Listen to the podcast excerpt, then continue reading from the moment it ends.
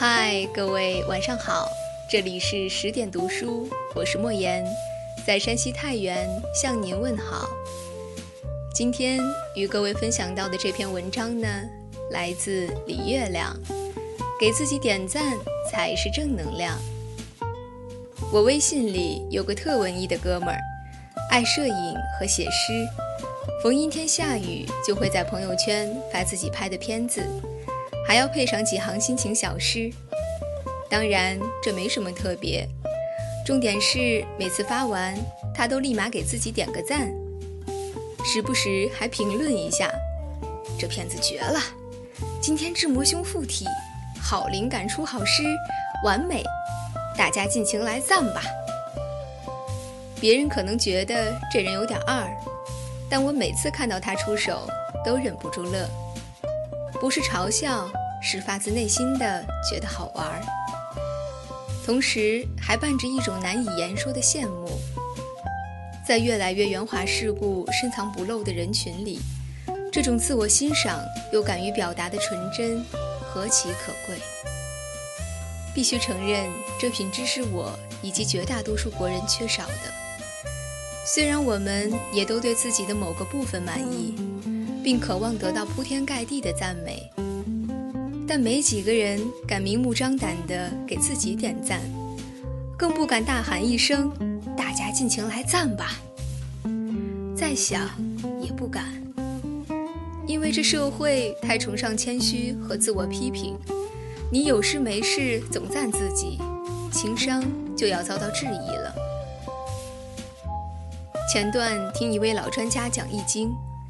他说：“六十四卦各有好坏吉凶，只有一个卦近乎完美，就是六爻阶级的谦卦。因为不论何时，谦虚总是对的。做人就要不自诩，不自矜，不自居，不自欲，不自傲。如是，你便走在了通往高大上的道路。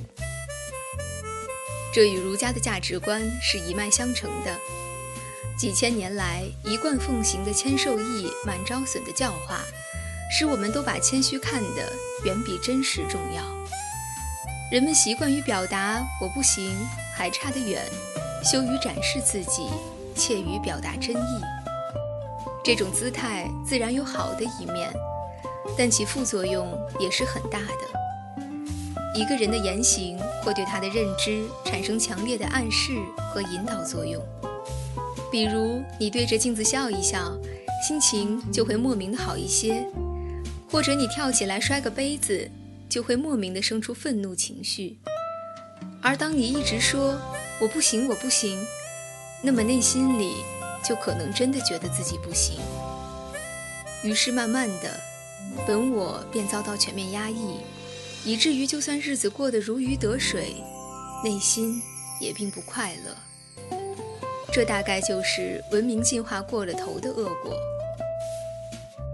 记得小时候，每逢班里投票选三好学生、品德模范之类，对一个优秀的同学来说，最完美的结果绝对不是满票当选，而是差一票，你自己不能选自己。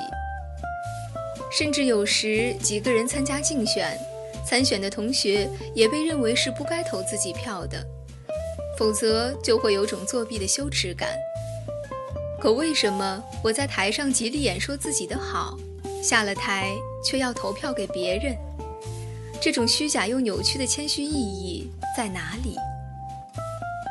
好在自媒体时代到来后，情况有所好转，因为人人有了自己的地盘和发言权，自家地方不能老吹捧别人啊。时不时的秀秀自己的美貌、美食、美好生活，也算是一个崭新的人生乐趣和意义。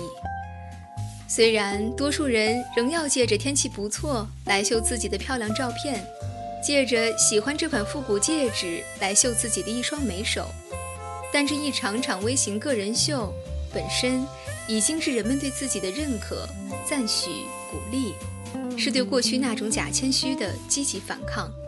这才叫正能量。我有个五岁的外甥女儿，能歌善舞，爱表演，家庭聚会总能给大伙来一段。每回演完，我们大力鼓掌时，她都跟着使劲鼓，引得众人大笑。有回我姐问她：“你为什么自己也鼓掌呢？”她特真诚地说：“因为我也觉得我唱的好听呀。”长辈们就调教他：“别人给你鼓掌行，你自己别鼓，显得不谦虚。”我表示反对。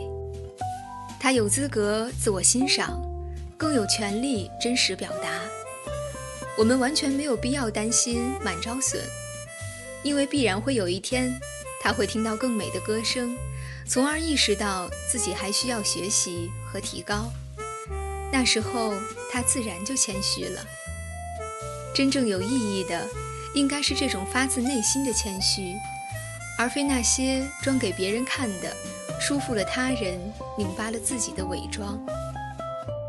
是的，我们确实应该做一个内高而外卑的谦谦君子，而不应成为无学而显扬的傲傲小人。但前提是，这谦虚必须真实，它不应该变成人为了适应社会而自我压抑与伪装的道具。否则，一旦你潜移默化地接受了“我不行”的自我认知，就难免生出自卑心，就会不快乐。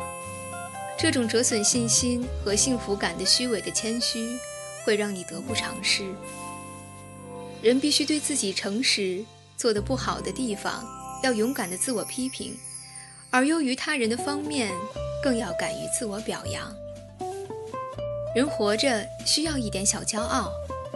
一个懂得认可自己、欣赏自己的人，内心才会稳定，才会觉得我是幸运的，我值得为自己努力，我配得上更好的生活，我能掌控我的人生，我不怕突如其来的变化，我不需要拼命从别人那里获得赞美和肯定，我自己可以给自己，在这样良好的心态下。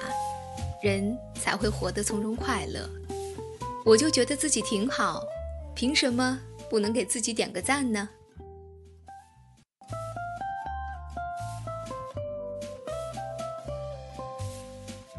今晚的文章就分享到这里了，希望听到这篇文章的朋友们能够和莫言一起，在心里为自己点一个大大的赞。更多好书和好文，可以关注公众号“十点读书”。我是莫言，各位晚安，好梦。